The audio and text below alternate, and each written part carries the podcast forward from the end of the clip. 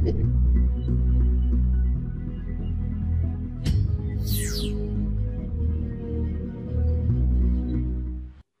would like to ask you, as a leader, your vision has to be inspiring.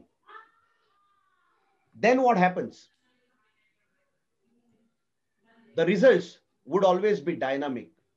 And when people see dynamic results, okay, they will be more committed. And this leads to your loyal customers. The service, customer service becomes so great that customers become loyal to you.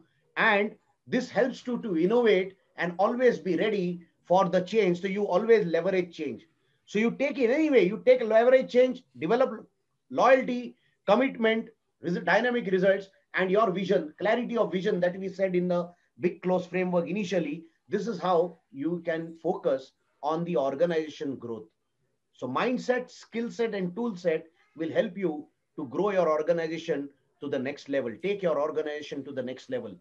And if you understand the processes systems, and if you make your people understand the processes systems, your personal involvement in the firefighting and all those things, your time, your effort could be used in the revenue generating activity at a consistent level and that will ultimately give you the results that you are capable of and you desire